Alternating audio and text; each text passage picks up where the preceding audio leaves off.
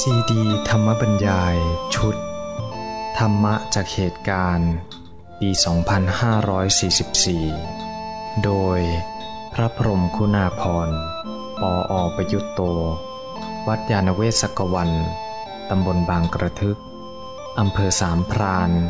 จังหวัดนครปฐม เรื่องที่สี่ ไม่ลบหลู่แต่ต้องรู้เข้าใจทำให้ถูก บรรยายเมื่อวันที่ 18 กุมภาพันธ์ พุทธศักราช 2544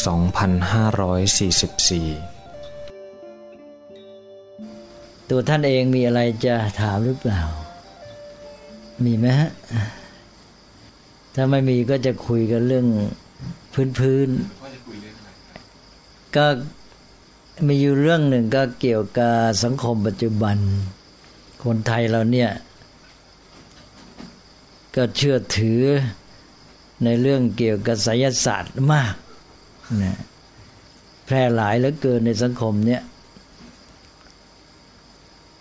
ในฐานะที่เป็นพระเนี่ย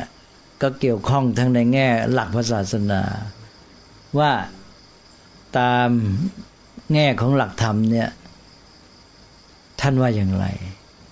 และในแง่อีกด้านหนึ่งก็คือ เราอยู่ในสังคมไทย เราควรจะวางตัวอย่างไรมันเป็นสิ่งที่เราต้องเกี่ยวข้อง จะโดยตัวเองบ้าง หรือโดยผู้อื่นบ้าง ยิ่งในเมื่อสังคมนี้เขาประพฤติปฏิบัติกันมาก เราก็ต้องวางตัวให้ถูก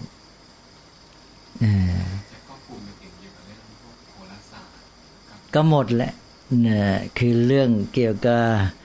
ศาสตร์ลึกลับ ความเชื่อในสิ่งเร้นลับทั้งหลาย ก็เรื่องไสยศาสตร์ผีสางเทวดา อันเนี้ยอยากถามท่านก่อนว่ามีความรู้สึก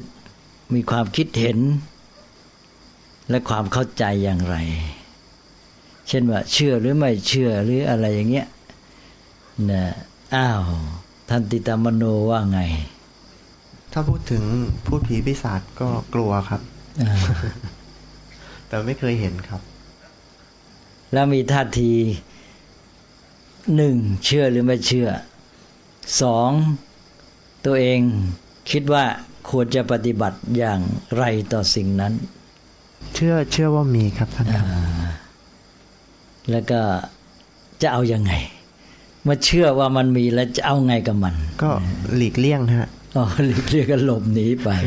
เอออ้าว ไม่มีอะไรอื่นเลยแต่มีนึกออกก็ว่าทีหลัง อ้าวท่านสุทธิกโร ก็เชื่อ เชื่อว่ามีจริง แต่ว่าไม่ไม่ไม่ใช่ทางที่ควรจะเข้าไปยุ่งด้วย เพราะว่าไม่ได้ไม่ได้ไม่ได้เป็นหลักพัฒนาตนตามตามหลักพุทธศาสนาครับ คือความเข้าใจนี้เริ่มเข้ามาหลังอย่างนี้ได้เข้ามาศึกษา ที่นี่เคยเคยเคยอ่าน เกี่ยวกับพวกผีสางเทวดา อ่านแล้วเลยอ่านแล้วอ่านในอะไรฮะในในพุทธธรรมอ๋ออ่านในพุทธธรรมเลยอ๋อในเล่มใหญ่เลย ก็คือไม่ไม่ไม่ไม่ไปเขาเรียกไม่ไปสีโลลาบครับ แต่ก็ไม่ได้ไปดูถูกไม่ไปกราบไหว้วิงวอนไม่ได้ก็อยู่เหมือนกับคนไม่รู้จักกันอยู่ต่างคนต่างอยู่มันก็อยู่กับเสือนั่นนะ เสือก็อยู่ในป่าเราก็อยู่ในบ้านของเรา อ้าว นิมนต์ก็ก็เชื่อตามที่เขาเล่าลือกันมาในใจหนึ่งนะครับ แต่อีกใจหนึ่งก็คือตัวเองยังไม่เคยประสบกับตัวเอง ก็ยังไม่เชื่อครับ ก็เชื่อบ้างไม่เชื่อบ้าง อันนี้รวมทั้งหมด ทั้งเรื่องผีสางเทวดาไสยศาสตร์อะไรพวกนี้ รวมทั้งหมดครับ เพราะว่าจะบอกว่าอย่างไสยศาสตร์นี้ก็มันเหมือนกับ ยังไม่มีอะไรพิสูจน์ว่ามันจะเกิดขึ้นได้จริงอะครับ บางทีอาจจะเป็นเหตุและผล ว่าบังเอิญทำให้เหตุนั้นเป็นอย่างนี้แต่ว่าที่จะบอกจะบรรดาลได้ทั้งหมดนี่คงจะไม่เชื่อเท่าไหร่ครับ ก็ยังเผื่อใจไว้บ้างเผื่อใจไว้ว่าเชื่อบ้างไม่เชื่อบ้างอ้าวที่ท่านธนากโรบ้างก็ในความเห็นในเรื่องของไสยศาสตร์หรือ สิ่งลี้ลับเนี่ย ในความเห็นของตัวผมเองนี่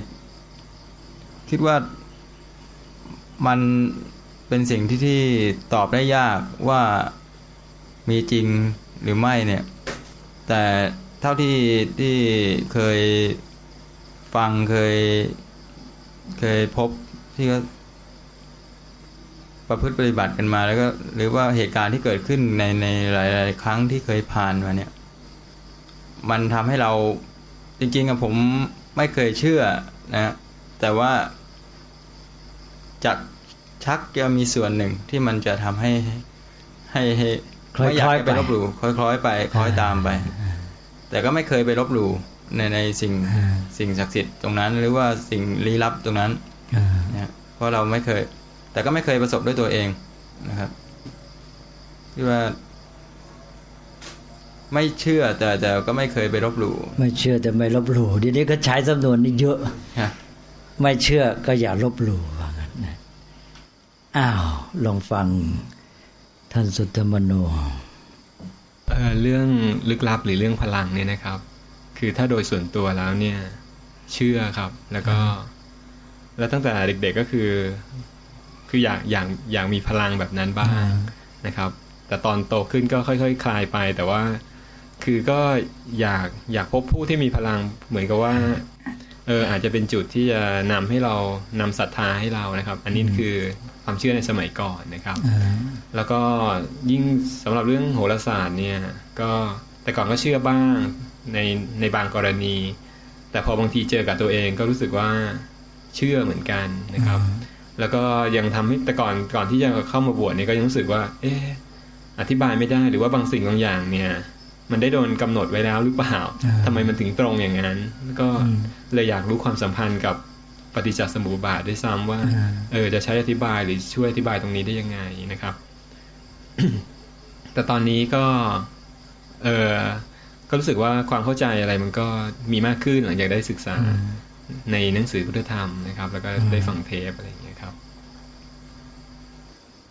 ก็เอาฟังความเห็นของท่านแหละ ตอนแรกนี้อยากจะให้แยกกันให้ชัดก่อน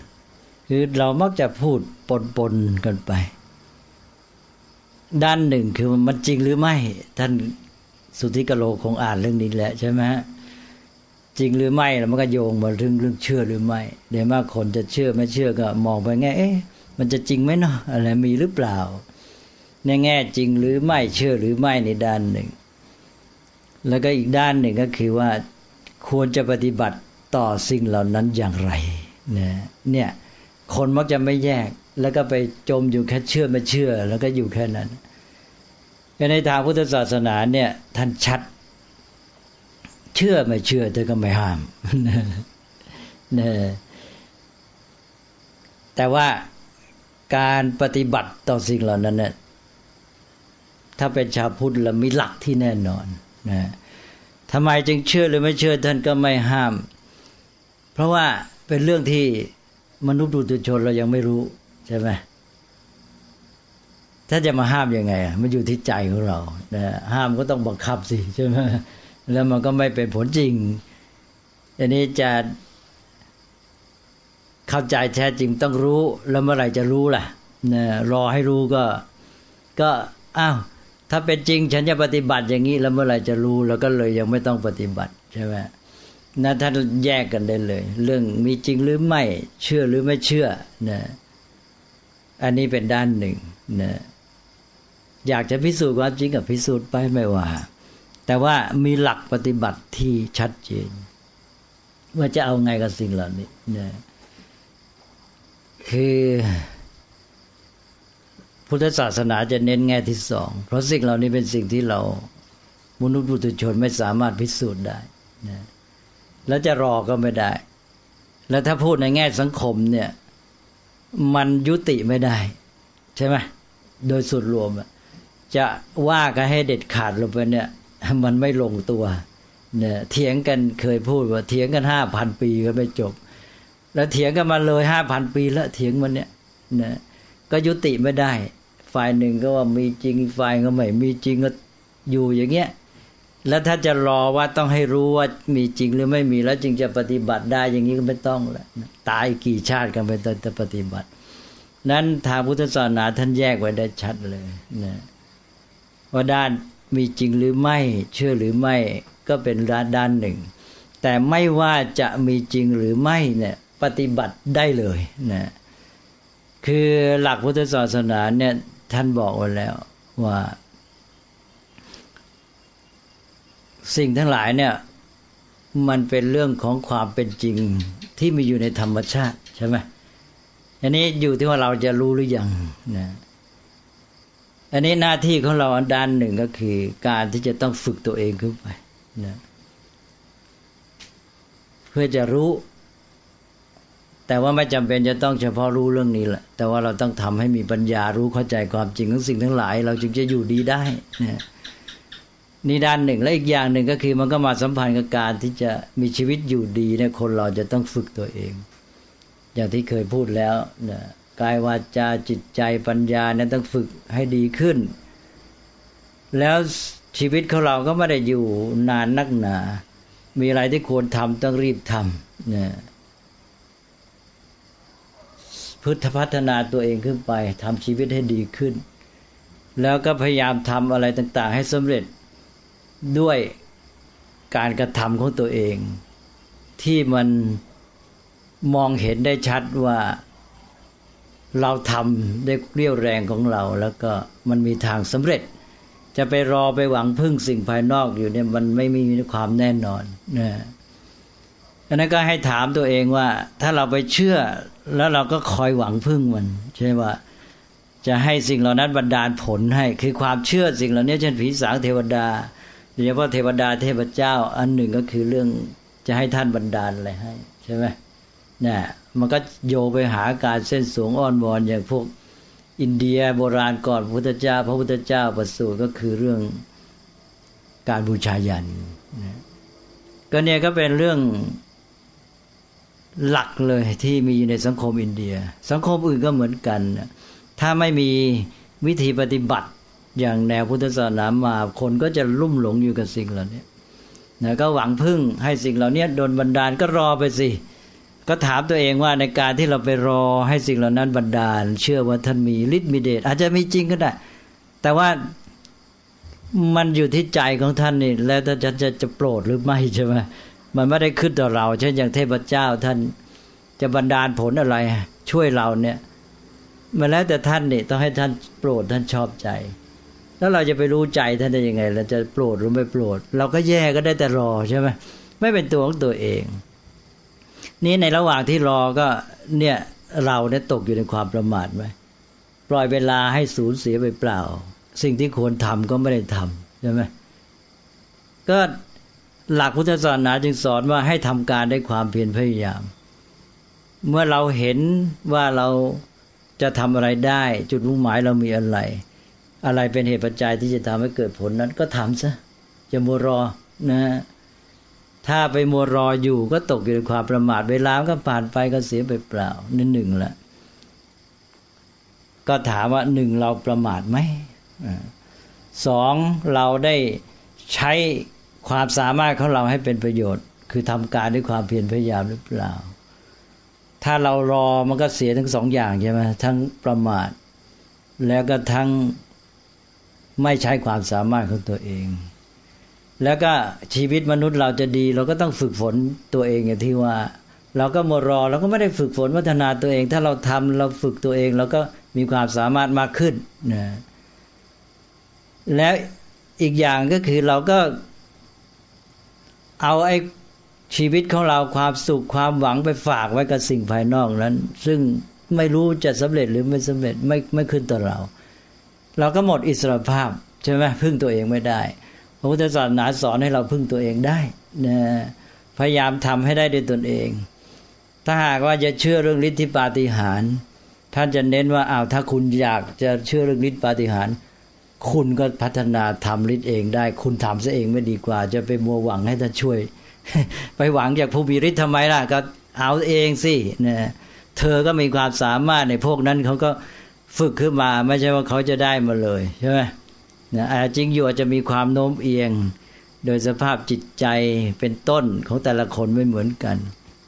แต่ว่าเรื่องเหล่านี้ก็เป็นเรื่องที่ฝึกได้ ถ้าท่านอยากมีฤทธิ์มีปาฏิหาริย์ท่านก็ฝึก เอาเองดีกว่า ให้มีเป็นซะเองนะแต่ว่าในที่สุดแล้ว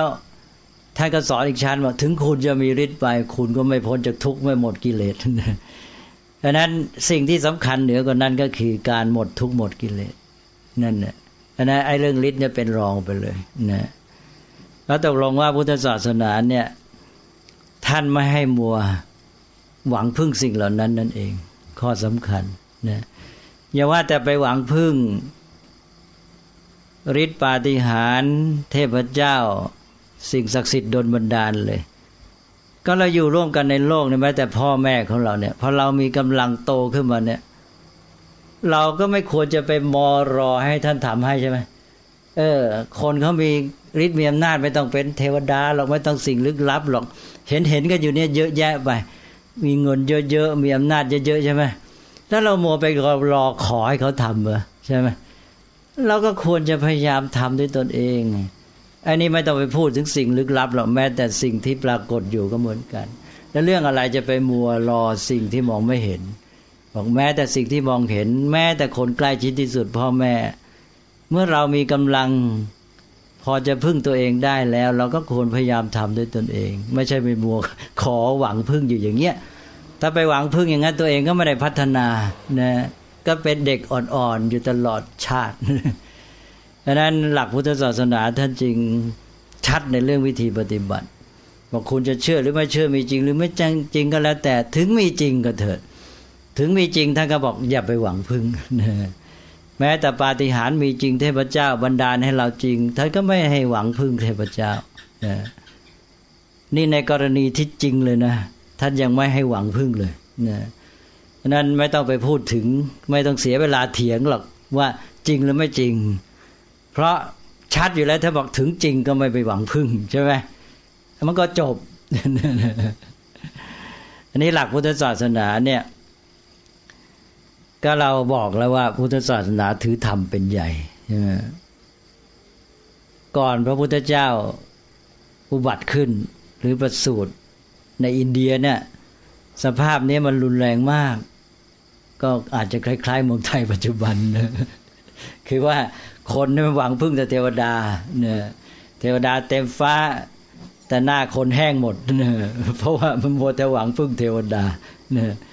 ก็คนอินเดียเนี่ยแกก็เชื่อเทวดาเยอะแยะใช่ไหมเทวดาที่ไหนจะมากเท่าอินเดียเห็นจะหายาก อันนี้ก็มีเทวดาระดับต่างๆอย่างกระทั่งเทวดาสูงสุด สมัยก่อนนี่ก็มีพระพรหมเป็นผู้สร้างโลก เป็นผู้สร้างสังคมมนุษย์ เป็นผู้สร้าง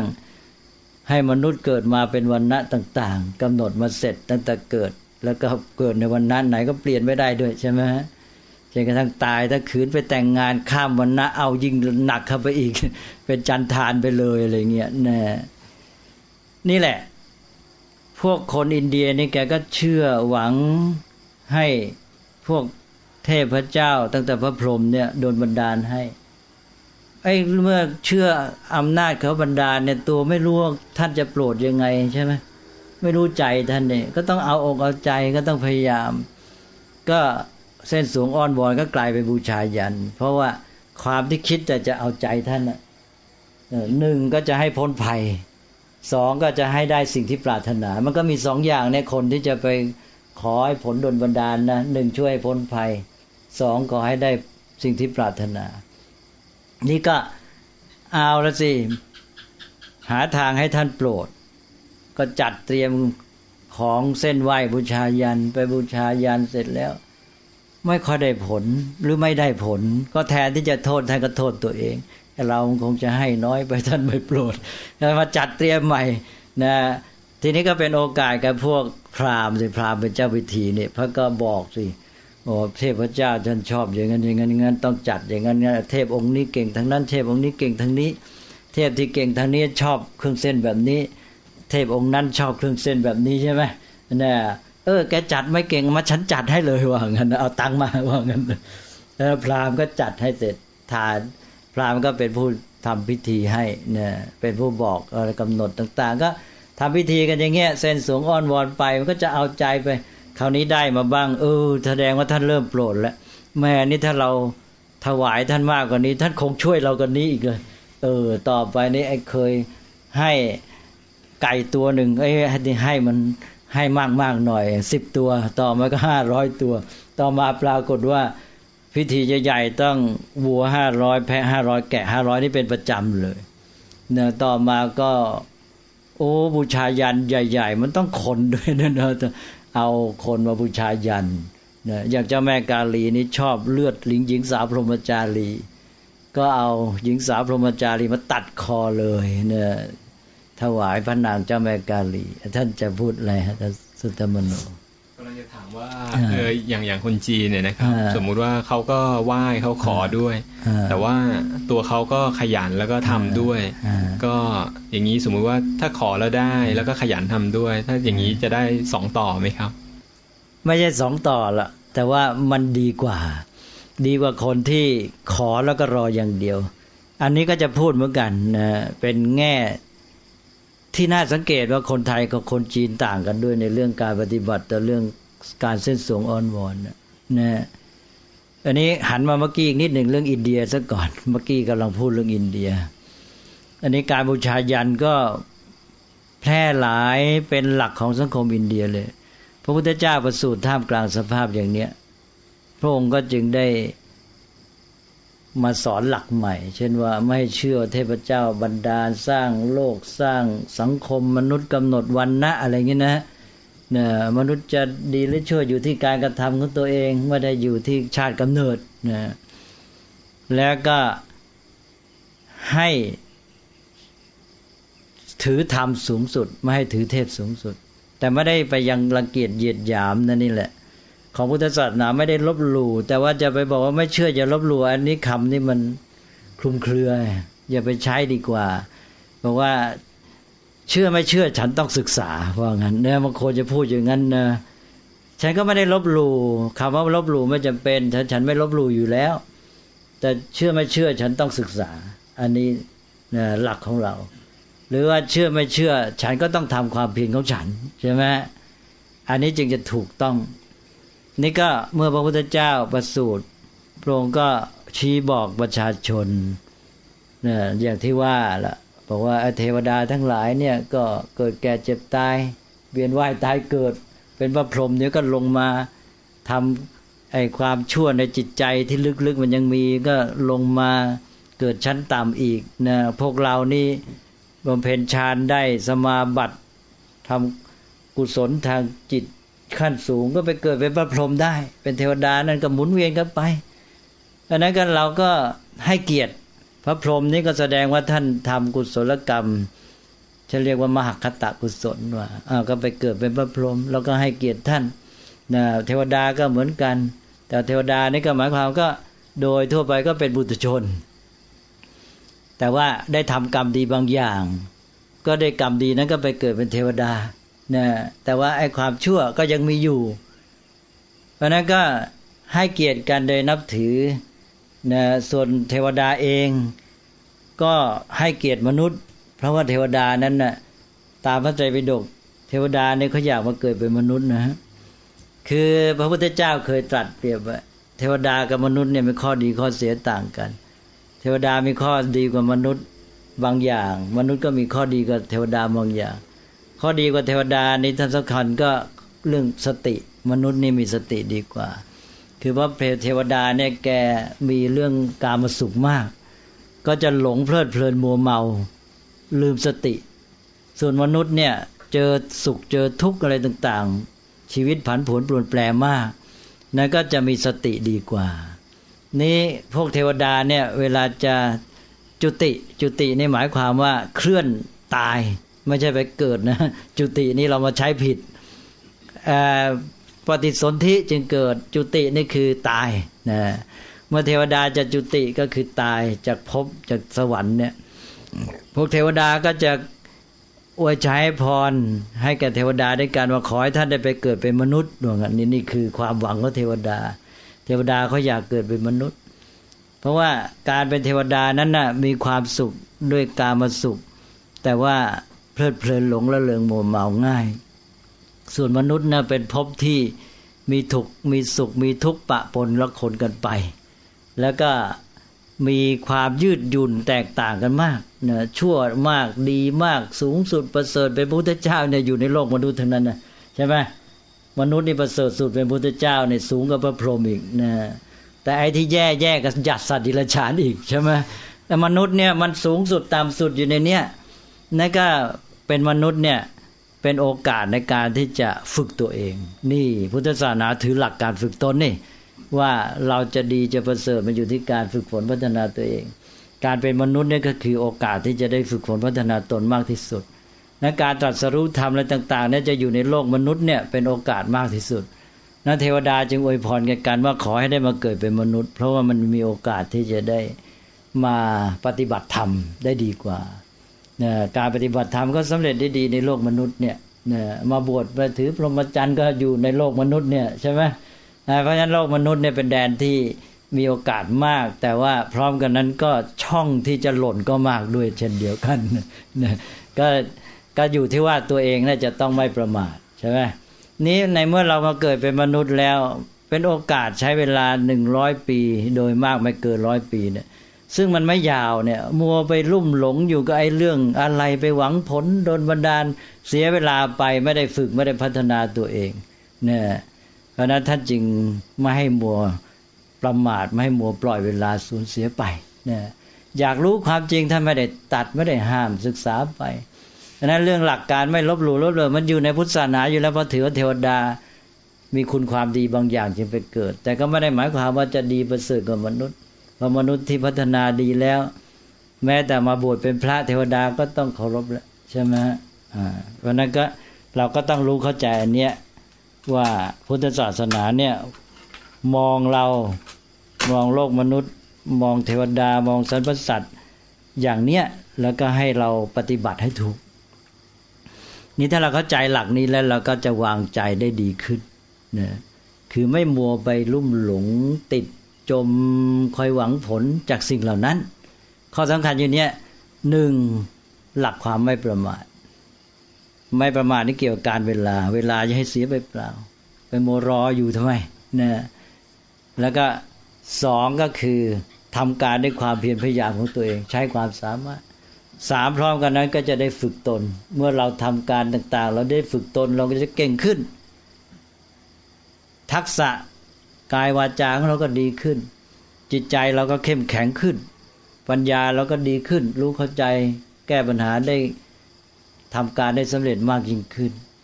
แล้วก็พึ่งตนเองได้ดีขึ้นเป็นอิสระ ไม่ต้องมัวไปฝากความหวังอะไรแต่อะไรไว้กับภายนอก ก็ทั้งหมดเนี่ยมันจะพัฒนาไปด้วยกัน ยิ่งเรามีความสามารถทำได้ด้วยตนเอง เราก็ยิ่งพึ่งตนเองได้ ก็ยิ่งเป็นอิสระมากขึ้นอันนั้นนี่คือแนวทางของพุทธศาสนา นี่เราอยู่ในสังคมแบบนี้ เราต้องเกี่ยวข้องกับผู้คนนะพุทธศาสนาก็หนึ่งเราก็ไม่ให้ดูถูกอยู่แล้ว แต่ว่าคบกับเทวดาก็ในฐานะเพื่อนร่วมโลกร่วมสังสารวัฏใช่ไหมแต่ไม่ไปหวังพึ่งนะเพราะเทวดาเองก็หวังพึ่งเราด้วย แต่ว่าท่านไม่ให้มัวหวังพึ่งกัน ให้ พึ่งกันในทางที่ถูกต้องคือว่ามาเกื้อกูลกันช่วยเกื้อหนุนกันใครมีความรู้ความสามารถอะไรก็มาแนะนำกันนะแล้วก็อาศัยกันเพื่อจะได้ฝึกตัวเองให้ก้าวหน้าไปนะอันนี้ในเมื่อเราอยู่ร่วมกันกับเพื่อนมนุษย์อื่น เขามีความเชื่ออะไรต่ออะไรเราก็ต้องเข้าใจเขาท่านก็ให้มีเมตตา เพราะหลักพุทธศาสนาก็ถือตามหลักธรรมชาติ บอกว่า ให้คนเราคุณสมบัติต่างๆ ในทางจิตใจ ความสามารถสติปัญญาเนี่ยมันบังคับยัดเยียดกันไม่ได้ ในเมื่อเรามันบังคับกันไม่ได้ยัดเยียดกันไม่ได้เนี่ย แต่เรามีความปรารถนาดีอยากให้เขาเจริญงอกงามขึ้น ให้เขามีปัญญามากขึ้น เราจะทำไง เราก็ต้องใช้ความเมตตานะ มีไมตรีช่วยเหลือเกื้อหนุนแนะนำเขาไปนะก็ต้องพัฒนาตัวเองให้มีความสามารถที่จะแนะนำให้ความรู้กับเขาด้วยนะท่านก็ไม่ให้ไปดูถูกดูหมิน่น ไม่ให้ไปเเป็นศัตรูหรืออะไรทั้งนั้น แต่ว่าให้สงสารให้เมตตาช่วยเหลือเขานะเพราะนั้นเมื่อเราเห็นคนที่เขาเชื่อเราก็ไม่ดูถูก เราก็มองเขาด้วยความเข้าใจ แล้วมีโอกาสก็จะช่วยแนะนำแต่อย่าให้เขาจมอยู่ คือหลักพุทธศาสนานั้นถือว่าคนเนี่ยหน้าที่ของมนุษย์ก็ควรก็คือการที่จะต้องฝึกตัวเองให้ดียิ่งขึ้น แต่ว่าในขณะหนึ่งขณะหนึ่งเนี่ย มนุษย์พัฒนาไม่เท่ากันเนี่ยมีสติปัญญาเป็นต้นไม่เท่ากัน เราก็ยอมรับกัน แต่ขออย่างเดียวอย่าให้คุณหยุดอยู่กับที่นะอขอเนี้ย นั้นเรายอมรับเขาได้หมด คุณจะแย่คุณจะมีความงมงายอะไรแต่อะไรก็เขาตอนนี้เขาอยู่อย่างนั้นนี่เขายังไม่รู้ไม่เข้าใจแล้วจะทำไงเขาเขาก็เป็นอย่างเงี้ยก็เรียกว่ามองตามเหตุปัจจัยเหตุปัจจัยเขามาได้อย่างนี้นะเราก็เข้าใจเขาเห็นใจ แต่ว่าอย่าปล่อยให้เขาอยู่กับที่ อันนี้ข้อสำคัญนะ คือว่าขอให้ทุกคนถ้าใช้หลักนี้แล้วก็ไปได้นะ เข้าใจกันยอมรับกัน แต่อย่ายอมให้อยู่กับที่ ต้องให้ก้าวหน้านะถ้าถ้าใช้หลักนี้มันก็ไปได้นะทีนี้ก็เราก็อย่างที่ว่าก็อยู่ร่วมกันได้ เข้าใจซึ่งกันและกัน แล้วก็อย่าไปติดไปหลงไปจม เมื่อเขาติดหลงเราเข้าใจเขาแต่เราก็ไม่พลอยไปติดจมด้วย ก็อยู่ไปได้ แล้วก็พยายามหาทางที่จะช่วยแก้ไขแนะนำไปนะ แต่ว่าไอ้ตอนนี้เทคนิคนี่อาจจะต่างกันบ้าง บางท่านก็อาจจะใช้วิธีกระตุกแรงหน่อย ให้สติแรงๆ ด่าเลยอะไรอย่างนี้กันนะอันนี้ก็หมายความว่าเป็นวิธีการเท่านั้น แต่ใจนั้นเมตตานะหวังดีอยากจะให้เขาพ้นจากไอ้สิ่งเหล่านี้ แต่ว่าวิธีปฏิบัติแต่ละคนไม่เหมือนกันใช่ไหมหนึ่งวิธีปฏิบัติของตัวผู้แนะนำผู้อื่นเนี่ยลักษณะคุณสมบัติความสามารถก็ไม่เหมือนกัน สองคนที่รับคำแนะนำก็ต่างๆกันใช่ไหมการปฏิบัติก็จึงไม่เหมือนกันจึงยืดหยุ่นยักเยื้องไปได้มากมาย แต่เราก็ต้องเข้าใจหลักการก็อยู่ที่ว่าเนี่ยยอมรับคนในสถานะที่เขาเป็นขณะนั้น แต่ไม่ให้หยุดอยู่กับที่ให้ก้าวหน้าต่อไปก็อย่างนี้ก็จะเป็นสังคมที่เจริญงอกงามได้ คือรวมทั้งสังคมแล้วก็ คนเนี่ยกำลังพัฒนาตัวเองขึ้นไป แต่ว่าในเวลาใดเวลาหนึ่งนั้น แต่ละคนนั้นอยู่ในระดับการพัฒนาที่ไม่เท่ากันอันนี้เป็นความจริง ซึ่งพุทธศาสนาจะมองแบบนี้ จะมองแบบว่าสังคมมนุษย์เนี่ยประกอบด้วยคนที่ไม่เหมือนกัน ต้องยอมรับเขา แต่ว่าขอให้ฝึกพัฒนาขึ้นมานะทีนี้มาสู่ที่ท่านสุตมโนว่าเนี่ย ก็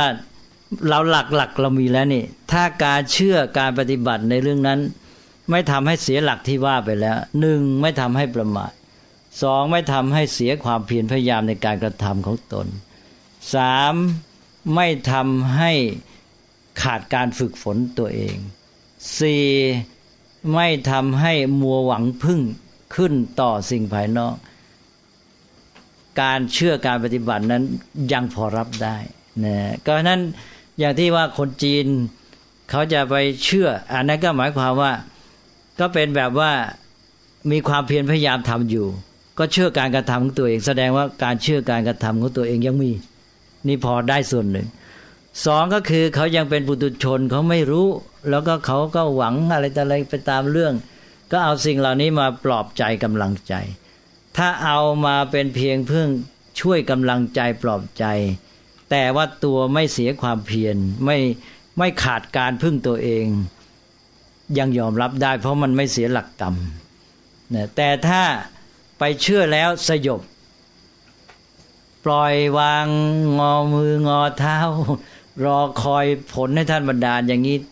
ผิดเต็มที่เลยนะคือถือว่าผิดหลักกรรม หลักกรรมก็คือหลักการกระทำใช่ไหมก็จุดที่ตัดสินก็คือว่า ผิดหลักกรรมไหมผิดหลักกรรมก็คือผิดหลักการกระท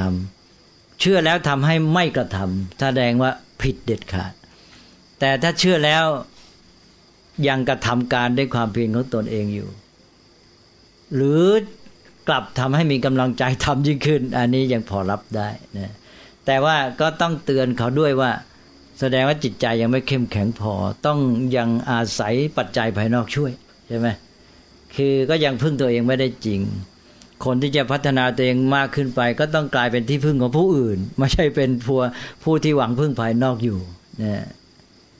นั่นก็สามารถเตือนตัวเองให้ไม่ประมาทได้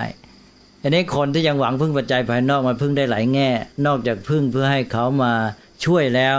มันก็พึ่งในแง่คอยเตือน มีสิ่งที่จะมาคอยกระตุ้นให้ตัวเองทำเมื่องั้นก็เฉยใช่ไหม บางคนเนี่ยถ้าไม่มีใครคอยกระตุ้นก็เฉยก็ต้องมีตัวกระตุ้นเพราะนั้นกำลังภายนอก ปัจจัยภายนอกมันจะมาในรูปที่ว่ามาช่วยทำให้ หรือมาช่วยกระตุ้นเตือน ถ้ามาแบบว่าช่วยทำให้ทำแทนให้อย่างเงี้ยแสดงว่าเราจะแย่เราจะเสื่อม แต่ถ้ามาช่วยกระตุ้นให้เราเข้มแข็งขึ้นอย่างนี้ พอไปได้นะ ถ้าในกรณีที่ว่าเราทำทุกอย่างไปสุดความสามารถแล้ว หรือเขาทำไปสุดความสามารถแล้ว ยังมีการขอนี่จะถือว่าผิดหรือเปล่าครับ ก็ขอถ้ายังไม่ผิดหลักกรรมที่ว่าไงไม่ไม่ทำให้สูญเสียการกระทำก็ยัง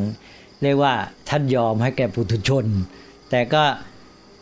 ก็เป็นเครื่องวัดด้วยว่า อ๋อ ยังเป็นปุถุชนอยู่ว่างั้นนะเพราะว่าถ้าเป็นพระอริยะแล้วจะไม่ทำอย่างนั้นนะ ก็ยอมรับความอ่อนแอนี้นะเพราะจิตใจของมนุษย์ปุถุชนนั้น ก็หนึ่งก็มีความไม่รู้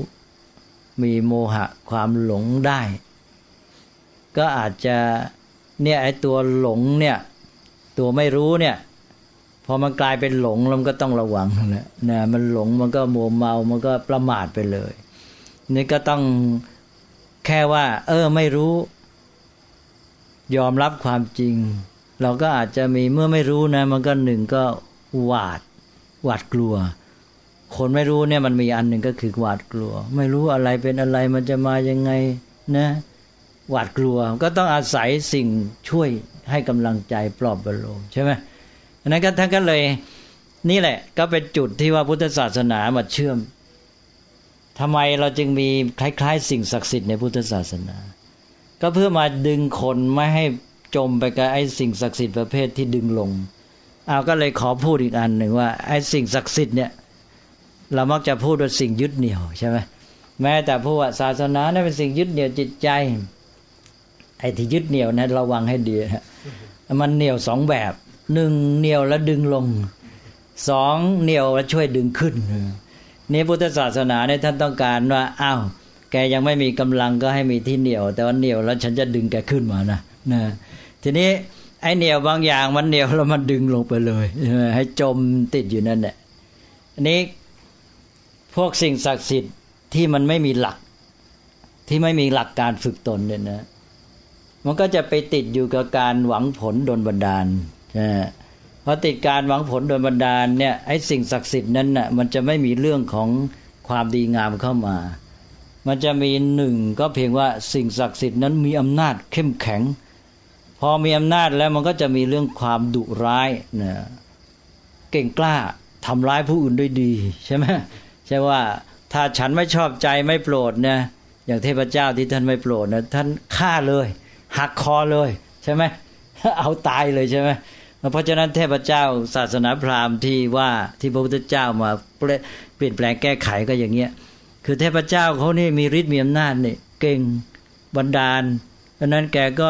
มีอาวุธมาก มีมือมีแขน เยอะใช่ไหมพอแสดงว่าเก่งอะเนี่ย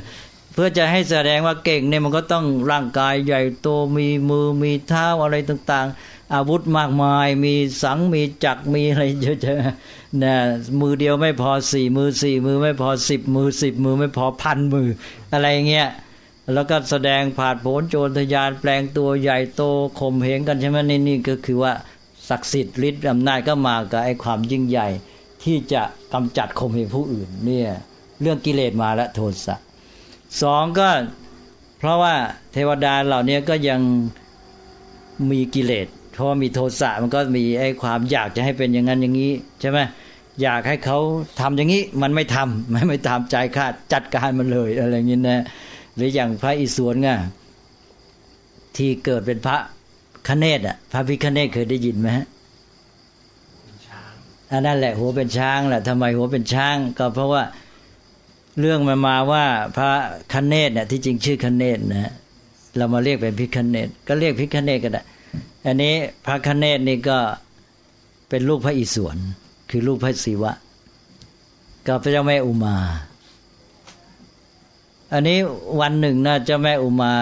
ท่านสงน้ำสงสนาน ท่านก็ต้องการสบายไม่อยากให้ใครมากวนท่านก็เลยมอบหมายคเนตเนี่ย บอกไอ้แกเฝ้าต้นทางไว้หน่อยนะแม่จะอาบน้ำให้สบายจะให้มาควยมากวน นี่พอดีพระอิศวรมา พระคเนตก็ไปกั้นดิบอกว่าแม่กำลังจะต้องการอยู่ส่วนตัว เรียกภาษาอังกฤษก็ privacy ใช่ไหมเนี่ย ขอหยุดหยุดไม่ให้เข้าไปพระอิศวรถือว่าใครจะมา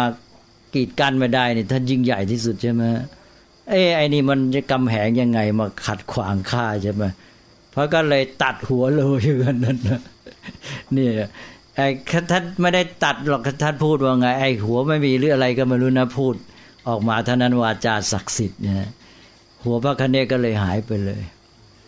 นี่พอพระคเนศหัวหายไปแล้ว เจ้าแม่อุมาสงน้ำเสร็จอะมาเห็นเขาใช่ไหมอ้าวทำไมลูกเราเป็นอย่างนี้ล่ะ แล้วทำไมท่านทำกับลูกอย่างนี้ล่ะเจ้าแม่อุมาก็โศกเศร้าใช่ไหมก็เลยพระอิศวรก็หาทางแก้ไข เอ๊จะทำไงดีจะหาหัวให้พระคเนศก็เลยว่า เอ๊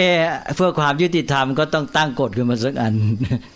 บอกว่าไอ้ใครมันหันนอนหันหัวไปที่ตะวันตกก็เอาหัวมันมาว่างั้นก็เลยปรากฏว่าสำรวจไปสำรวจไปไปเจอช้างตัวหนึ่ง มันนอนหันหัวไปทิศตะวันตกก็เลยตัดหัวมันเอามาเนี่ยถือว่ามันทำผิดแล้วใช่ไหมผิดกติกาที่ตั้งตั้งไว้ก็เลยเอาหัวช้างตัวนั้นมาใส่ให้หัวพระคเนศพระคเนศก็เลยมีเสียนเป็นช้างไปนี่นี่เรียกว่าเทพนิยายตำนานเทวดาของพราหมณ์เขาเนี่ย เนี่ยอย่างเงี้ยก็คือเทวดาเนี่ยถ้ามีอำนาจใช้ฤทธิ์แต่ก็แสดงว่ามีกิเลสอยากได้อย่างนั้นไม่ได้อย่างนี้ก็โกรธอะไรอย่างนี้ใช่ไหมโลภะโทสะมาก อันนี้มันก็เลยกลายเป็นว่าเทวดารบกันบ่อย ยกทัพรบกัน เทวดาไหนจะเก่งกว่ากันนะเดี๋ยวก็มีเรื่องกับมนุษย์ฤาษีก็เป็นมนุษย์ก็เก่งเหมือนกันฤาษีก็บำเพ็ญตบะบำเพ็ญตบะจนกระทั่งเทวดายอมอะไรอย่างนี้นะ เทวดาก็ต้องคอยดูเทฤาษีองค์ไหนชักตะบะแก่กล้าต้องส่งคนมากวนนะ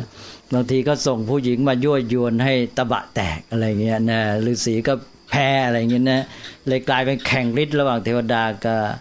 มนุษย์พวกพระฤาษีอะไรเนี่ยมีเรื่องเยอะแยะหมดเช่นในรามเกียรติ์เป็นต้นนะเอาละก็รวมความว่านี่คือสภาพอินเดียก่อนพุทธกาลใช่ไหม พวกผู้ศักดิ์สิทธิ์มีฤทธิ์อำนาจโดยบันดาลก็คือพวกเทพเจ้าเนี่ยท่านก็มีกิเลส มีโลภะโทสะและความศักดิ์สิทธิ์มันก็อยู่แบบเนี้ยอันนี้มนุษย์ไปหวังพึ่งสิ่งเหล่านี้นะ ก็หวังว่าเทพเจ้าที่เก่งมีอำนาจมากเนี่ยมาช่วยจัดการกำจัดศัตรูให้เราเนี่ยใช่ไหมเนี่ยแล้วก็มาบันดาลผลที่ต้องการให้เรา ให้เราชนะอะไรแต่อะไร มันก็เป็นเรื่องของกิเลสพระพุทธเจ้ามาก็ หนึ่งก็สอนว่าให้ถือธรรมสูงสุด เทพจะสูงกว่าธรรมไม่ได้นี่หลักนี้ถือสำคัญนะถ้าเราถือหลักพุทธศาสนาเนี่ยเราจะต้องจับอันนี้ไว้ให้ได้ จุดเปลี่ยนของพระพุทธศาสนาก็คือย้ายจากเทพสูงสุดมาเป็นธรรมสูงสุด แม้เราจะไม่ลบหลู่ดูหมิ่นเทพดาเทพเจ้า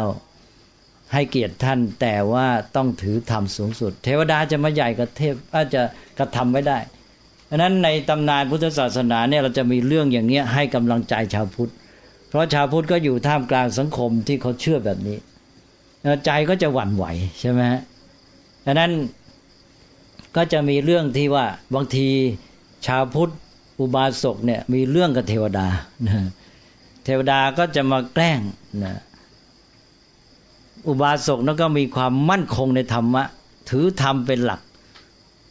ในที่สุดเทวดาต้องยอม จะมีเรื่องในคำพีพุทธศาสนาแบบนี้ เพื่อจะมาสู้กับพราหมณ์นะคือว่ามนุษย์อยู่ในธรรมแล้วมนุษย์ต้องชนะนะไม่ใช่ว่าจะต้องให้เทพชนะเสมอไปนะก็ถือว่าธรรมสูงสุดไงทั้งเทพและมนุษย์เนี่ยต้องไปตัดสินกันที่ธรรมะอีกทีนะเอาธรรมะเป็นใหญ่เป็นสูงสุด นั้นชาวพุทธในเมืองไทยเวลาเนี้ยเสียหลักมากคือจับจุดนี้ไม่ได้เลย ก็ไปวุ่นอยู่กับเรื่องเทวดาเลยแต่ลืมว่าหลักของพุทธนี่คือธรรมสูงสุด แล้วเทวดาก็มาเป็นเพื่อนร่วมโลก ท่านเป็นผู้มีคุณธรรมโดยทั่วไปและนับว่าสูง เพราะนั้นเราก็ให้เกียรตินะแต่ว่าทางพุทธเราก็จะถือหลักอันเนี้ยคือนอกจากถือธรรมสูงสุดก็คือไม่หวังพึ่งท่าน ไม่หวังอ้อนวอนมาให้ ผลโดนบันดาลหวังผลสำเร็จจากการกระทำด้วยตนเอง ด้วยความเพียรพยายามเราจะได้พัฒนาตัวเองด้วย แล้วถือว่าทั้งมนุษย์ทั้งเทพต่างก็ต้องฝึกตัวเองด้วยกันทั้งนั้น เพราะต่างก็ยังเป็นปุถุชนใช่ไหม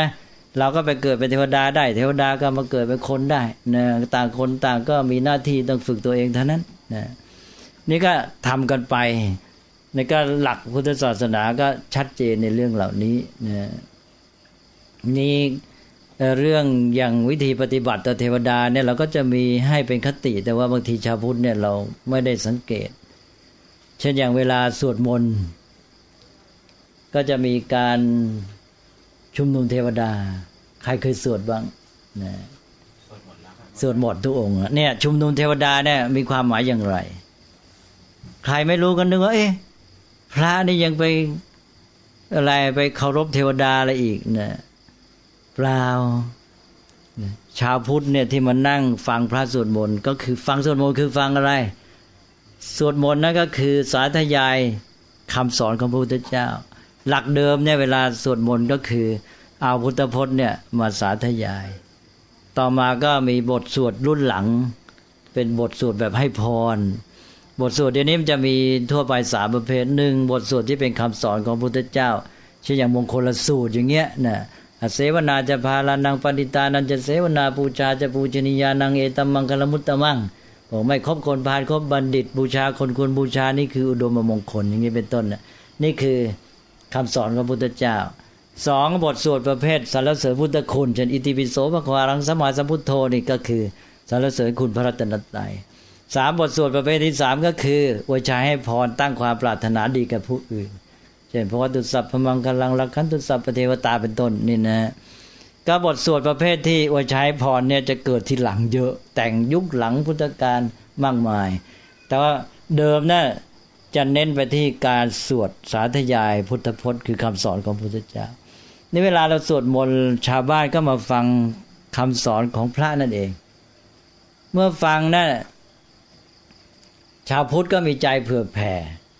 ว่าเออเทวดาทั้งหลายก็ยังเป็นปุถุชน ก็ควรจะได้ฟังธรรมะพระพุทธเจ้าจะได้เอาไปพึ่ปฏิบัติ ไปประพฤติปฏิบัติเรียนรู้เข้าใจแล้วจะได้ทำตัวให้ดีขึ้นเพราะนั้นเราจะโมฟังเฉพาะชาวบ้านหมู่มนุษย์เลย ก็เผื่อแผ่ให้เทวดามาฟังด้วยเถิด และอีกอย่างหนึ่งก็คือชาวพุทธเนี่ยก็อยู่ในสังคมเดิมที่เขานับถือพวกเทพอะไรเนี่ยจิตใจก็ยังว้าวุ่นวังหวั่นเกรงอยู่ไม่มั่นคงบางคนก็ ยังเป็นปุถุชนมากใช่ไหมด้านหนึ่งก็เชื่อหลักเชื่อธรรมะ อีกด้านหนึ่งก็ยังหวั่นหวั่นใจอยู่ ก็เทวดาจะว่าไงก็ไม่รู้ท่านก็เลยให้รู้สึกว่าเทวดาเนี่ยมาเป็นพวกเราพวกเดียวกัน ไม่ต้องไปห่วง อันหนึ่งก็ได้ให้โอกาส แก่เทวดามาฟังธรรมด้วยสองให้ชาวพุทธรู้สึกว่าเทวดาก็พวกเดียวกับเรา ไม่ต้องไปหวั่นเกรงแล้วมาฟังธรรมอยู่กับเรานี่แหละ อันนั้นก็ชุมนุมเทวดาก็บอกเอ้าสักเคกาเมจรูเปคิริสิคลตเต จันตลิกเขวิมาเนบอกเทวดาอยู่ที่ไหนที่ไหนที่ไหนที่ไหนชั้นไหนชั้นไหนตามทั้งหมดเนี่ย ท่านก็สาธยายไปนะ เทวดาที่หนุนที่นี่ไปไม่รู้กี่อย่างเลย ลงท้ายบอกธรรมสวนกาโลยมวัฒนตาท่านผู้เจริญทั้งหลายหมายถึงเทวดานะ่ะ บัดนี้ถึงเวลาฟังธรรมแล้วนะนี่คือคำชุมนุมเทวดาลงท้ายงี้ คือบอกเทวดาให้มาฟังธรรมซะว่างั้นนะไม่ได้ไปอ้อนวอนเลยเลยนะให้เข้าใจไว้ด้วยนี่คือหลักพุทธศาสนานะ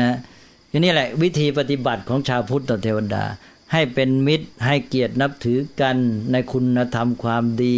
และชวนการทำความดี ชวนการฝึกฝนพัฒนาตัวเอง อย่างเงี้ยจึงจะเป็นสังคมพุทธ นี่เวลานี้ชาวพุทธเนี่ยมองเทวดาไม่เป็น มองแบบพราหมณ์มองไปเพราะว่าเป็นผู้มีอำนาจจะโดนบันดาลจะไปคิดพึ่งขอร้องอย่างไร ตายผิดหมดเลย เสียหลักแล้วนะนี่ถ้าเราจับให้เข้าหลักพุทธศาสนา มันก็สบายจิตใจก็มีความสุข เทวดากับพวกเดียวกันกับพวกเรานี่แหละ เป็นผู้มีความดีนะมีมิตรไมตรีเหมือนผู้ใหญ่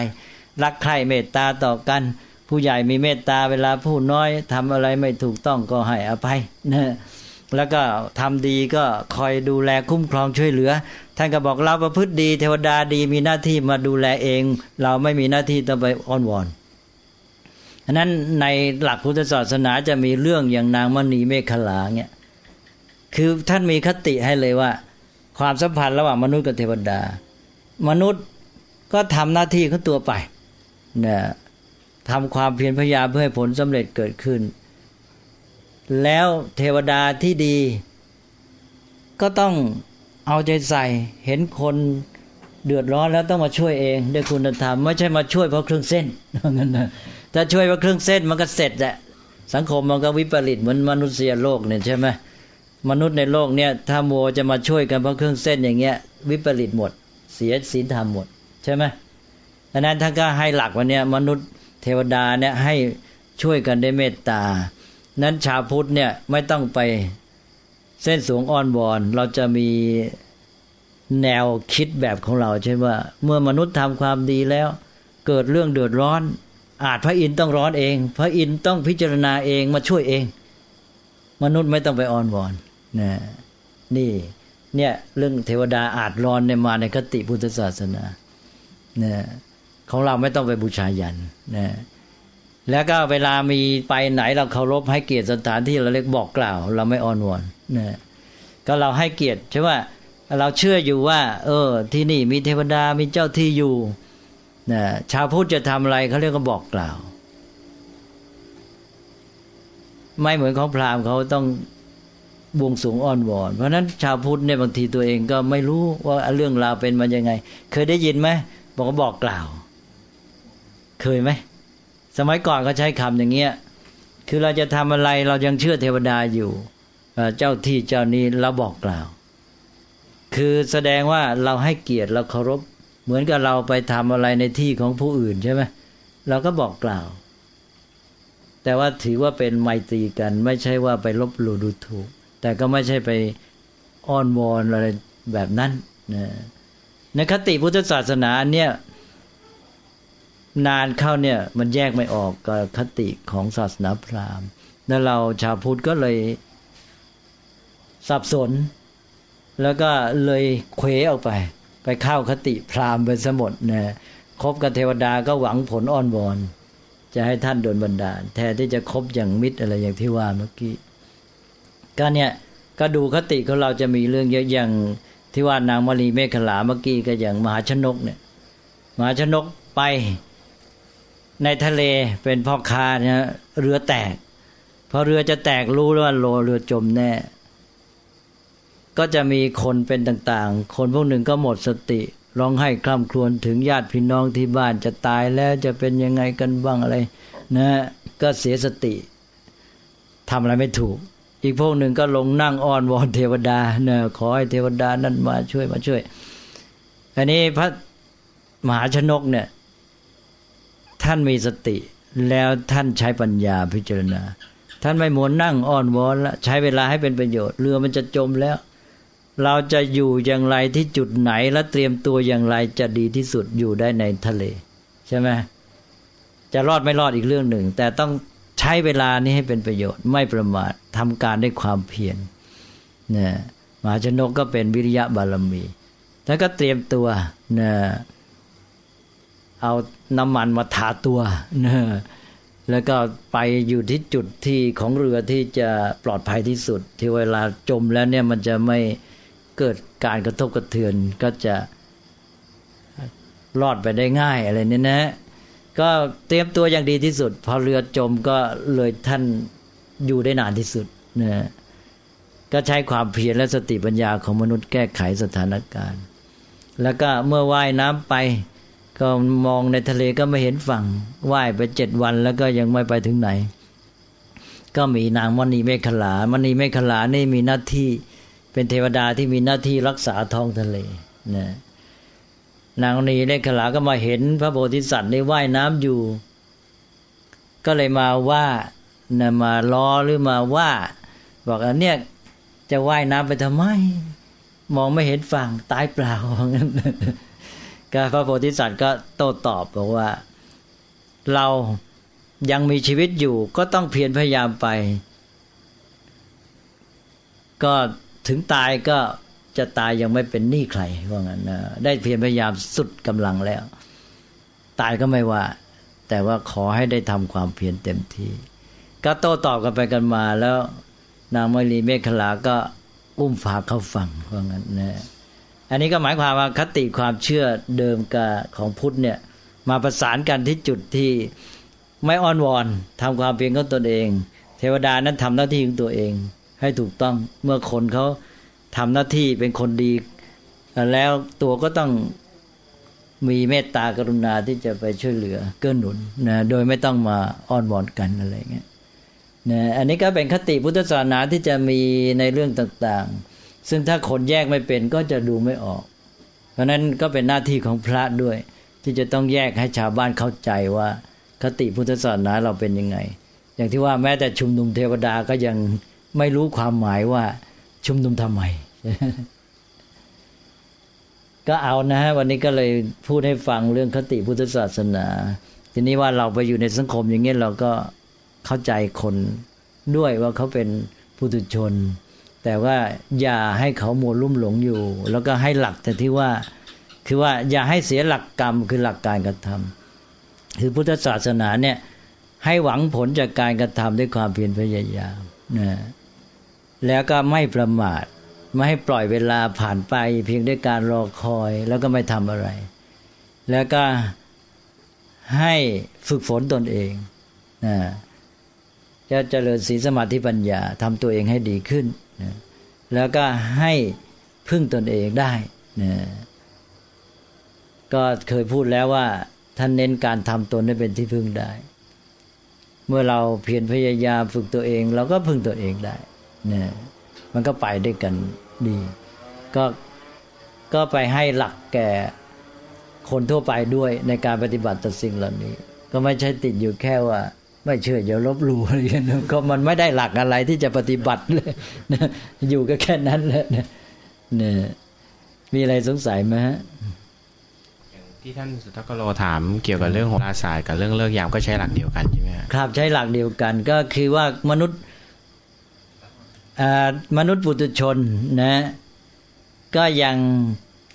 หวังและหวาดนะคือมนุษย์ปุถุชนเนี่ยได้ความไม่รู้ หนึ่งไม่รู้สองมีความอยาก ไอ้สองตัวนี่จะทำให้หนึ่งหวังและสองหวาด หวังว่ามันน่าจะได้อาจจะได้ แต่พร้อมกันนั้นก็หวาดว่ามันอาจจะไม่ได้ เมื่อมีหวังก็จะมีหวาดคู่กันไปนะทีนี้พวกเรื่องของการดูหมอ มันก็เป็นเรื่องของความหวังอย่างหนึ่ง แล้วก็ตัวเองก็หวาดว่ามันจะเป็นยังไงอะไรเงี้ยไปดูหมอไว้อะไรเนี่ย ในถ้าหากว่าดูแล้วเนี่ยไม่ถึงกระทำให้สูญเสียความเพียรในการกระทำใช่ไหมก็ยังพอรับได้ แต่ก็ต้องระวังนะอย่าไปลุ่มหลง แล้วก็จะมัวไปหวังพึ่ง แล้วก็ไปไปจมอยู่ติดอะไรเงี้ยนะก็ต้องพยายามให้มีความเข้มแข็ง ว่าให้เราพยายามมีความเข้มแข็งยิ่งขึ้น ตอนแรกก็อาจจะอะหวังบ้างนะก็เพราะกลุ่มกลุ่มเนี่ยนะถ้าถ้าสบายใจไปนะเสร็จแล้วก็อย่าอย่าเพลินนะ ต้องเตือนตนให้เพียรพยายามนะแล้วต่อมาก็พยายามว่าให้อยู่ได้โดยไม่ต้องมัวรอ หวังหรือคอยดูอะไรมันนะเราก็พยายามสร้างใจให้เข้มแข็งขึ้นมานะ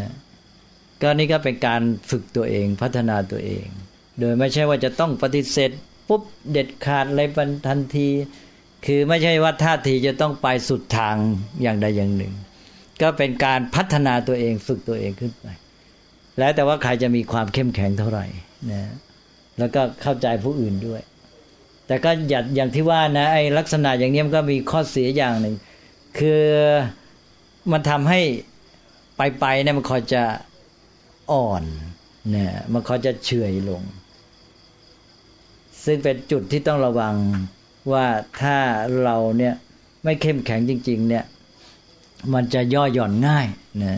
เพราะนั้นชาวพุทธเนี่ยจะมีลักษณะอันหนึ่งที่คือว่าเฉยๆย่อหย่อน ปล่อยๆแล้วก็เลยประมาทได้อีกเนี่ยอันนั้นก็ต้องระวังอันเนี้ยอันนั้นจุดสำคัญของชาวพุทธเพราะว่าไม่ใช้วิธีบังคับนี่ศาสนาอื่นเขาบังคับเลย หลักศาสนาข้อปฏิบัติว่าอย่างนี้เชื่ออย่างนี้แกต้องเชื่อ แกต้องทำถ้าแกไม่ทำแกตายว่างั้นเนอะเอาอย่างนี้จบกัน ก็เลยก็ไปได้ดีเหมือนกันนะทำให้คนนี่ต้องเอาจริงเอาจังนะนิมนต์อยากทราบความสัมพันธ์อธิบายเกี่ยวกับเรื่องโหราศาสตร์กับหลักกรรมนะฮะว่ามีความสัมพันธ์กันไหมครับ ก็มันก็เป็นถ้าเราจะบอกว่า เออโหราศาสตร์มันทายได้แม่น มันก็เกินเป็นเพียงเครื่องอะไรนะ มันเป็นเพียงเครื่องบ่งคล้ายๆว่า อ๋อ ไอเช่นว่ากรรมของเราเนี่ย มันก็สร้างชีวิตเราใช่ไหมสร้างบุคลิกลักษณะ ทีนี้ไอ้ความละเอียดอ่อนของชีวิตของเราเนี่ย ก็ปรากฏในทุกส่วน ใช่ไหมในทุกส่วนของเราเนี่ยแม้แต่เส้นแต่อะไรแต่อะไรเนี่ย มันก็เกิดจากการปรุงแต่งของชีวิต ซึ่งมีกรรมนี่แหละเป็นตัวแกน อันนั้นไอ้ตัวที่ปรากฏอันเนี้ยในแง่หมอดูก็ดูว่าอ๋อตามสถิติคนที่มีอาการลักษณะอย่างเงี้ยจะเป็นอย่างนั้นอย่างนั้นงั้นเนี่ยก็เหมือนกับว่าได้ตัวอย่างของที่เคยเกิดขึ้นมามาไว้ทายนะแต่ไอ้ตัวจริงที่แท้ก็คือกรรมนั่นเองที่มันอยู่เบื้องหลังที่แต่งขึ้นมาอย่างเงี้ย เหมือนอย่างกับหมอดูนี่เป็นคนที่ ดูอากาศดูแสงแดดอย่างนี้เนี่ยนะจะมีฝนตกอย่างนั้นใช่ไหมไม่ใช่ว่ามันไม่มีเหตุปัจจัย นี่แหละคือเหตุปัจจัยที่ลึกซึ้งแต่ว่าคนเราเนี่ยได้แค่เห็นปรากฏการณ์เมื่อวิทยาศาสตร์จะเกิด หรือแม้วิทยาศาสตร์เองก็เก่งในการสังเกตปรากฏการณ์นี่แหละใช่ไหมอย่างชาวเขา เขาไม่รู้หรอกว่าเหตุปัจจัยเป็นยังไง อะไรแดดทำไมมันจึงมีสีอย่างนี้ แต่ว่าพวกชาวเขาเพราะอยู่กับธรรมชาติอย่างเนี้ยตลอดเวลาชีวิตของเขาอยู่ แล้วเขาต้องอาศัยมันเนี่ยเขาก็ฝึกอินทรีย์แม้โดยไม่รู้ตัวให้เกิดความคมชัดเช่นทางสายตา ที่จะสังเกตเห็นความเปลี่ยนแปลงนะความ อ่อนแก่สีของแสงแดดเป็นต้นเนี่ยเช่นชาวเขาเขาบอกว่า พอเขาเห็นแดดยังเขาบอกบ่ายเนี่ยฝนจะตกหนักแต่ว่าพวกคนเมืองไม่รู้เรื่องนอย่างนี้ยอันนี้ก็เป็นเรื่องของปรากฏการณ์ธรรมชาติ ซึ่งมีเหตุปัจจัยของมันที่จะเป็นอย่างนั้น เหมือนกับหมอดูก็เห็นปรากฏการณ์แล้วก็รู้ว่าถ้ามีอันอย่างนี้แล้วมันจะเกิดอย่างนั้น อย่างนั้นเลยนะนี้ปรากฏการณ์นี้ก็จะมีตาม สิ่งต่างๆ แม้กระทั่งในชีวิตของคนในร่างกายอะไรต่างๆแล้วนี้อันนี้เรื่องอินทรีย์คมชัดนี่ก็เป็นจุดอ่อนของคนยุคปัจจุบันที่มีเทคโนโลยีมาช่วยมาก เมื่อเรามีเทคโนโลยีมาช่วยเนะี่ยนะลาตก่อนเนี่ยเราต้องอาศัยความคมชัดการสังเกตการฝึกสายตา การฝึกหูฟัง การฝึกสัมผัสใช่ไหม เพราะความจำเป็นในการดำเนินชีวิตมันทำให้เราต้องฝึก แม้โดยไม่รู้ตัว แล้วเราก็จะรู้เหมือนอย่างคนสมัยก่อนที่เขาดูสตังปลอมหรือสตังจริงนะเขาจับแล้วเขาก็รู้นะบางคนนี่ชิมรสรู้นะเพราะไอ้โลหะมันต่างรสกัน อย่างนี้เป็นต้นเนี่ยอันนี้ท่านเรียกท่านเรียกความคมแห่งอินทรีย์ ทีนี้มนุษย์ยุคปัจจุบันมีเทคโนโลยีมาช่วยมาก ก็ขาดการฝึกในเรื่องเหล่านี้ เพราะนั้นมนุษย์พวกเหล่าปัจจุบันเนี่ยจะแพ้พวกมนุษย์สมัยก่อนในแง่นี้อันนี้จึงต้องเตือนว่าระวังอย่าลืมฝึกตัวเอง มิฉะนั้นแล้วชีวิตจะขึ้นต่อเทคโนโลยีนะแล้วถ้าไม่มีเทคโนโลยีแล้วทำอะไรไม่ได้ เหมือนอย่างหมอสมัยก่อนเนี่ย ที่ ต้องตรวจดูคนไข้สังเกตคนไข้มาก ตาหูนี่ ฝึกหมดนะจับนี่ เห็นคนไข้ปั๊บมีอาการเดินอย่างนี้ท่าทางอย่างนี้สีหน้า อย่างนี้ตาอย่างนี้ปั๊บสันนิษฐานโรคแล้วนะว่าน่าจะอยู่ในโรคประเภทนี้กลุ่มนี้ แล้วก็จะจำกัดวงของการที่จะตรวจหรือจะถามได้ง่ายใช่ไหมหรือว่าพวกแก้เครื่องยนต์เนี่ย หูฟังเครื่องยนต์บางทีบอกได้เลยว่า เสียที่ไหน ถูกไหมอันนี้คือความคมชัดของอินทรีย์คนอื่นไปฟังไม่รู้เรื่องว่างั้นนะทีนี้ถ้าเราอาศัยเทคโนโลยีมากไปนะอะไรต่ออะไรก็เข้าเครื่องวัดหมดนะต่อไปไม่รู้ดูไม่เป็นฟังไม่ออก ใช่ไหมเพราะฉะนั้นจึงว่ามนุษย์เนี่ยสำคัญที่การฝึก อย่างชาวทะเลนี่เขาออกทะเลนี่เขารู้ว่าเขาวาง อ้วนเอินไว้ที่ไหน จุดไหน มันเป็นอะไรยังไงไง ดูเราไปเรางงหมดเลยใช่ไหมรู้ไม่รู้เรื่องนะอันเนี้ยนะเรื่องของการฝึกอินทรีย์ ความคมของอินทรีย์ เพราะนั้นในยุคเทคโนโลยีเจริญเนี่ยคนจะเสียความคมของอินทรีย์ ขาดการฝึกอินทรีย์ แล้วก็ทำให้ต้องพึ่งเทคโนโลยี ชีวิตก็สูญเสียความเป็นอิสระเหมือนกัน ถ้าไม่มีสิ่งเหล่านั้นก็อยู่ได้ยากนะฮะนั่นก็กลายเป็นว่าเทคโนโลยีเจริญแต่ตัวคนนั่นแหละกลับเสื่อมใช่ไหมเพราะฉะนั้นต้องระวังเหมือนกันดังนั้นท่านก็บอกว่าเราต้องเป็นนายเทคโนโลยีตลอด อยู่เสมอก็คือฝึกให้เหนือมันนะแม้มันไม่มีเราก็อยู่ได้ ต้องเป็นอย่างนี้นะอันนี้มนบางทีมันมีความเชื่อ มีความเชื่อหนึ่งนะครับ ก็ไม่ใช่ความเชื่อในหลักพุทธศาสนาที่พูดถึงเรื่องมาร์กนี่พูดถึงเรื่องการรายงานนี้นะครับทีนี้มันก็มีความเชื่อหนึ่งว่าอรหันต์เนี่ยมันมีจริงแน่ๆถูกไหมไม่ได้ใช่ความเชื่อ ทีนี้ก็เลยกลายเป็นพวกหนึ่งที่พยายามตามหากัลยาณมิตรก็คือตามหาตามหาอรหันต์แต่ก็ถามหลวงพ่อเกี่ยวกับว่า เราจะปฏิบัติตรงนี้ยังไงการที่สองคือว่าหลัง คือปัจจุบันนี้จริงๆแล้วข้อเท็จจริงมีมีหรือไม่ฮะแล้วก็เราควรจะปฏิบัติตัวยังไง เพราะว่ามันมีคนซึ่งอ้างเป็นแบบนั้น แล้วก็มีคนเข้าไปงมงายตามหลักที่กัลยาณมิตรครับ คือกัลยาณมิตรเนี่ยเป็นปัจจัยภายนอกที่สำคัญ ก็เราก็เรียนแล้วนี่ปัจจัยมีสองด้าน ปัจจัยภายนอก ปัจจัยภายใน ปัจจัยภายนอกก็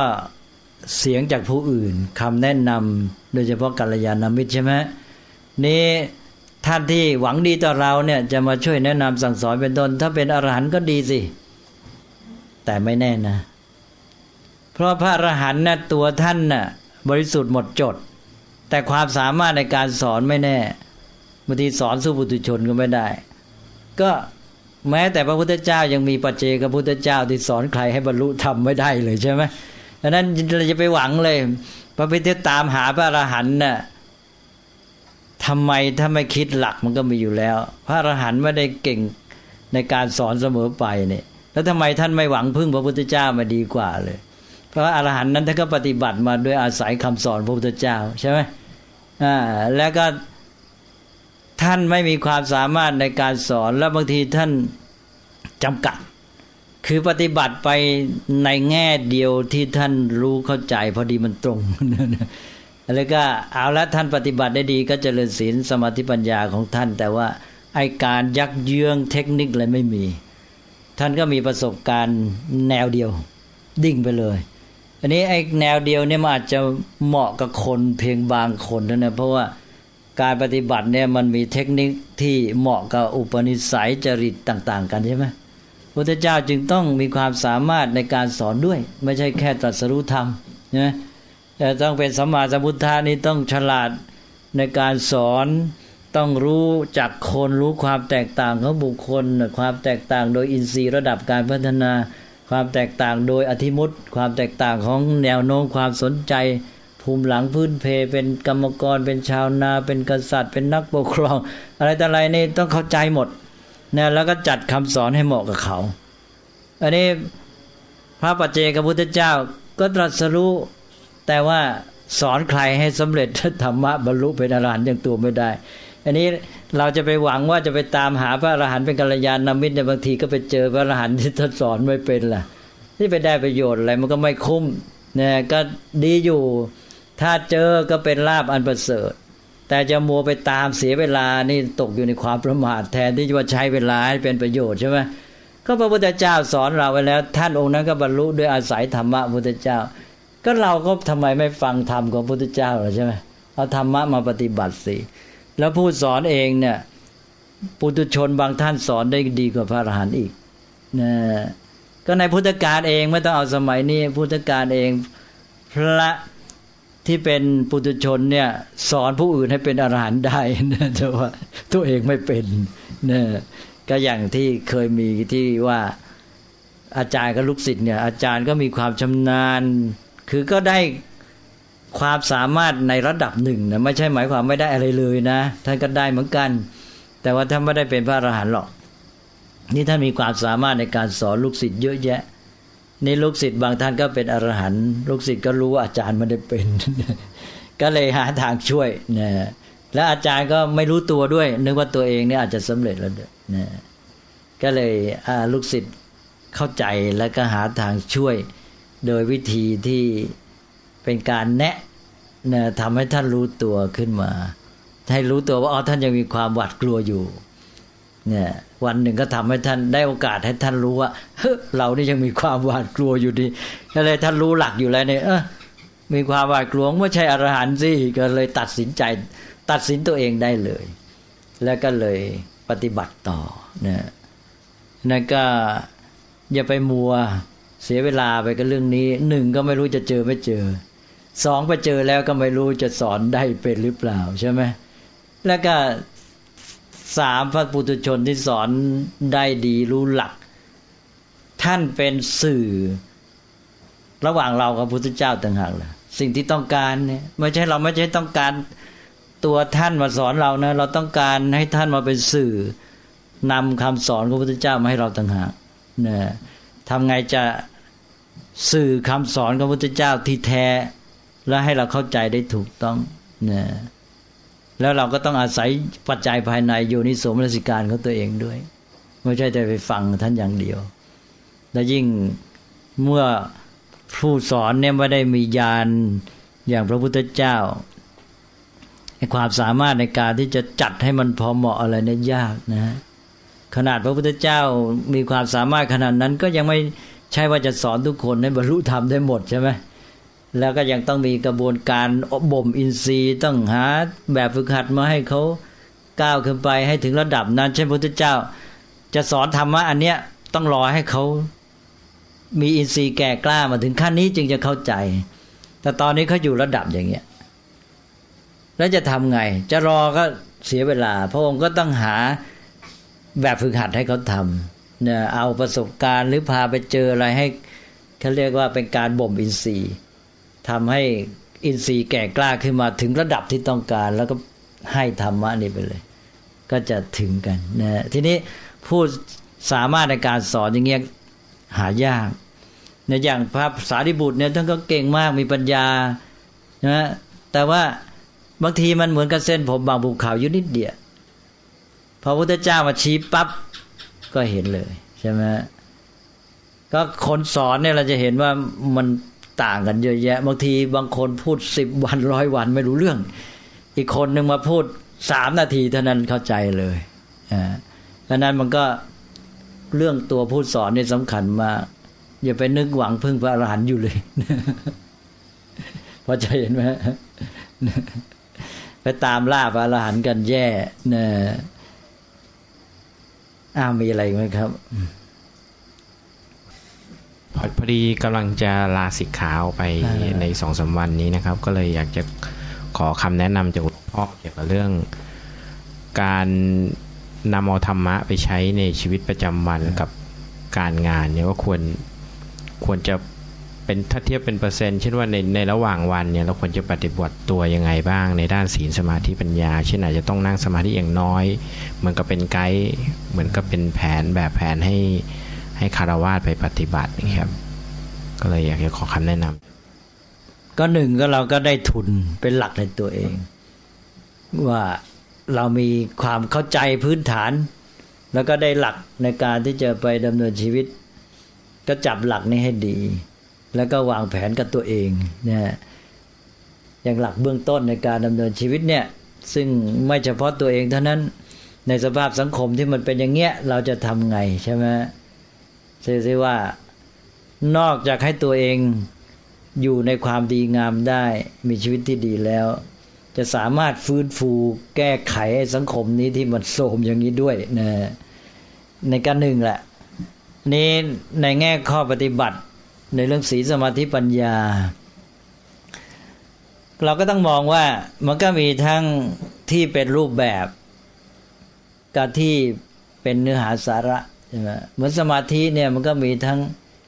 ที่ว่ามันก็คือชีวิตของเรา ที่เราไปอยู่ในการในงาน มันก็ต้องมีการฝึกสมาธิและใช้สมาธิ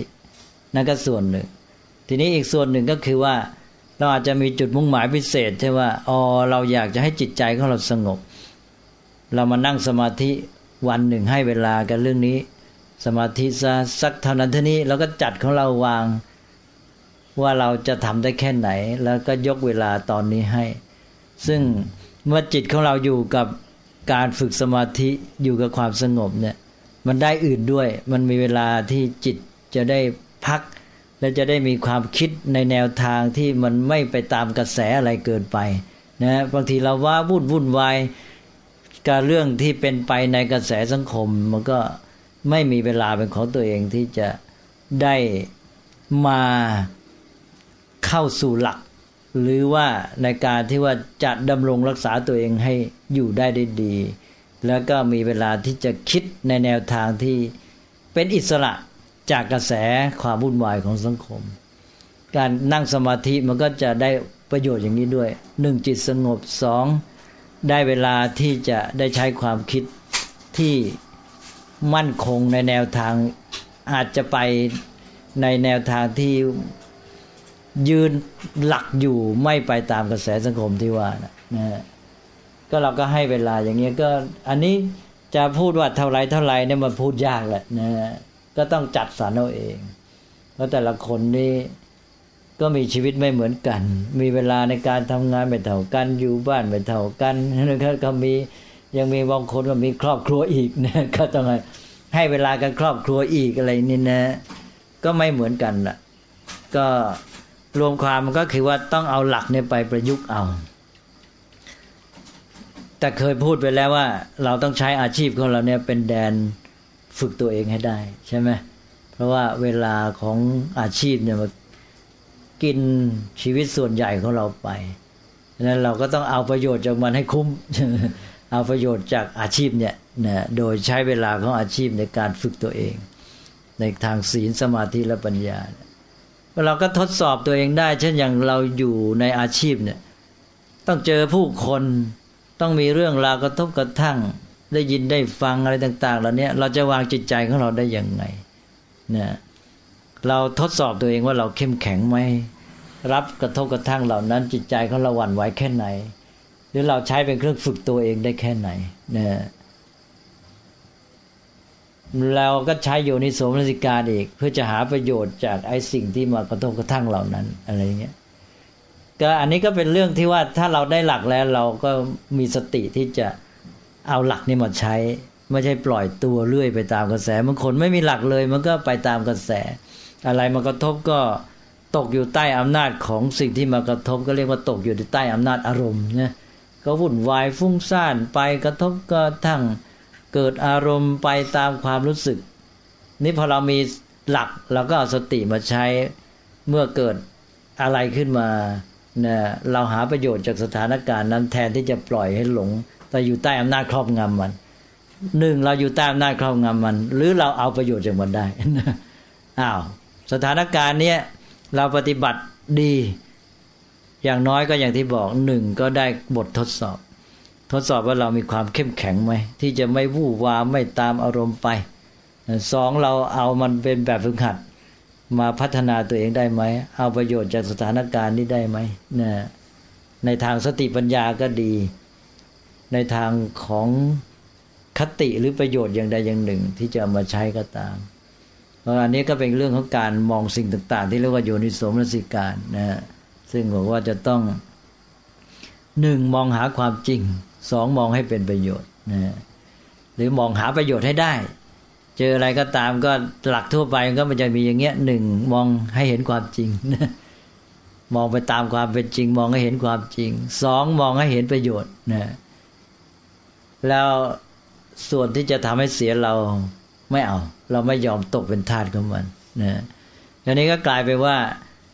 เราเป็นนายของสถานการณ์ หรือเอาประโยชน์จากสถานการณ์นั้นได้นะอันนี้ก็เป็นการฝึกตัวเองไปเรื่อย